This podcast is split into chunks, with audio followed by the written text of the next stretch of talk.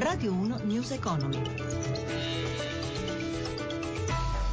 11.32, buongiorno da Giuseppe Di Marco. Avvio incerto per le borse europee dopo il tonfo di ieri legato ai test sulle emissioni di Renault. Piazza Affari ha proseguito a ribasso, volatile il titolo FCA, ma per gli aggiornamenti ora ci colleghiamo con Milano dove c'è Paolo Gila. Buongiorno da Milano, si spegne l'entusiasmo sui listini azionari europei che pure dopo l'avvio avevano trovato il segno positivo. Incombe ancora lo shock di Shanghai che questa mattina ha ceduto il 3,5% e soprattutto tiene banco il prezzo del petrolio in calo a 29 dollari e 69 centesimi il barile. Ne fanno le spese in questo clima soprattutto i titoli del comparto energetico energetico con Eni che arretra di quasi tre punti, il Fuzimib Milano segna un calo dell'1,74%, Londra e Parigi viaggiano appaiate con una perdita dell'1,25%, Francoforte cede l'1,12%. Deboli appaiono i bancari, per quanto riguarda i titoli automobilistici si smorza un po' il rischio scandalo legato a Renault che comunque è tornata a perdere terreno in questo momento lascia il 2%, debole anche Fiat che arretra dell'1,10% in linea con Peugeot e Volkswagen. Dobbiamo dire che però le vendite sull'azionario riguardano tutti i comparti del listino, anche i bancari con flessioni generalizzate tra l'1 e il 2%. Per quanto riguarda i cambi, infine l'euro recupera e supera anche se di poco quota 1,09 contro dollaro. Linea allo studio. Grazie a Paolo Gila. Continuiamo a parlare di Renault e delle emissioni di inquinanti superiori ai limiti emerse dai test. Il Ministero dell'Ambiente ha escluso che i software siano stati truccati.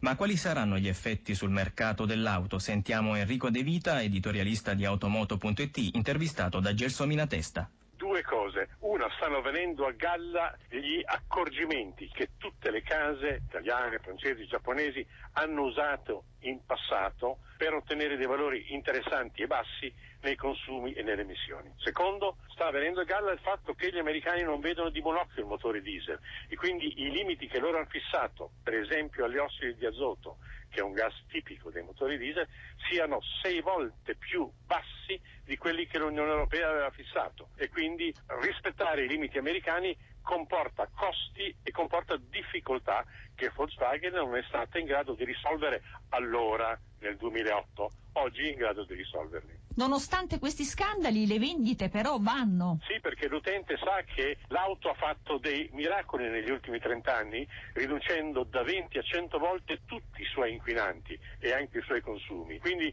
si fida di quei risultati tecnici raggiunti oggi. Lei crede che ci sarà un nuovo crollo per il settore dell'auto in Europa? No, assolutamente no vedo invece probabilmente il sorgere di altri casi che porteranno alla luce le differenze gigantesche che c'era fra ciò che si misurava nei cicli e ciò che misura l'utente ogni giorno.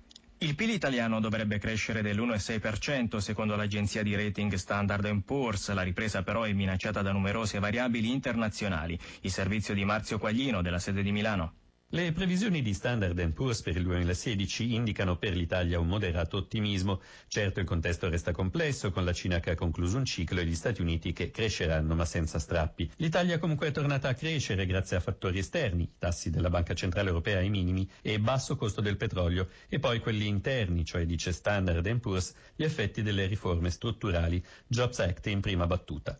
Ci sarà anche più vivacità con aziende straniere che investiranno in Italia e marchi italiani che faranno acquisizioni acquisizioni all'estero. Renato Panichi di Standard Poor's. È importante che l'Italia continui sul lato delle riforme proprio per rafforzare la percezione, una percezione positiva da parte degli investitori esteri. E poi c'è il capitolo banche. I bilanci nel 2016 dovrebbero nel complesso migliorare, anche se sul totale dei crediti erogati quelli di difficile recupero resteranno ancora sopra il 20%.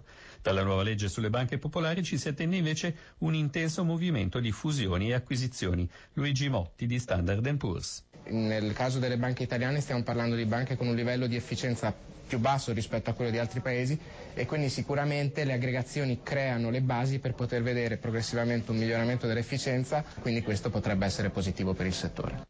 È tutto, News Economy a cura di Roberto Pippan ritorna dopo il GR delle 17.30 da Giuseppe Di Marco. Buon proseguimento di ascolto su Radio 1. Radio 1 News Economy.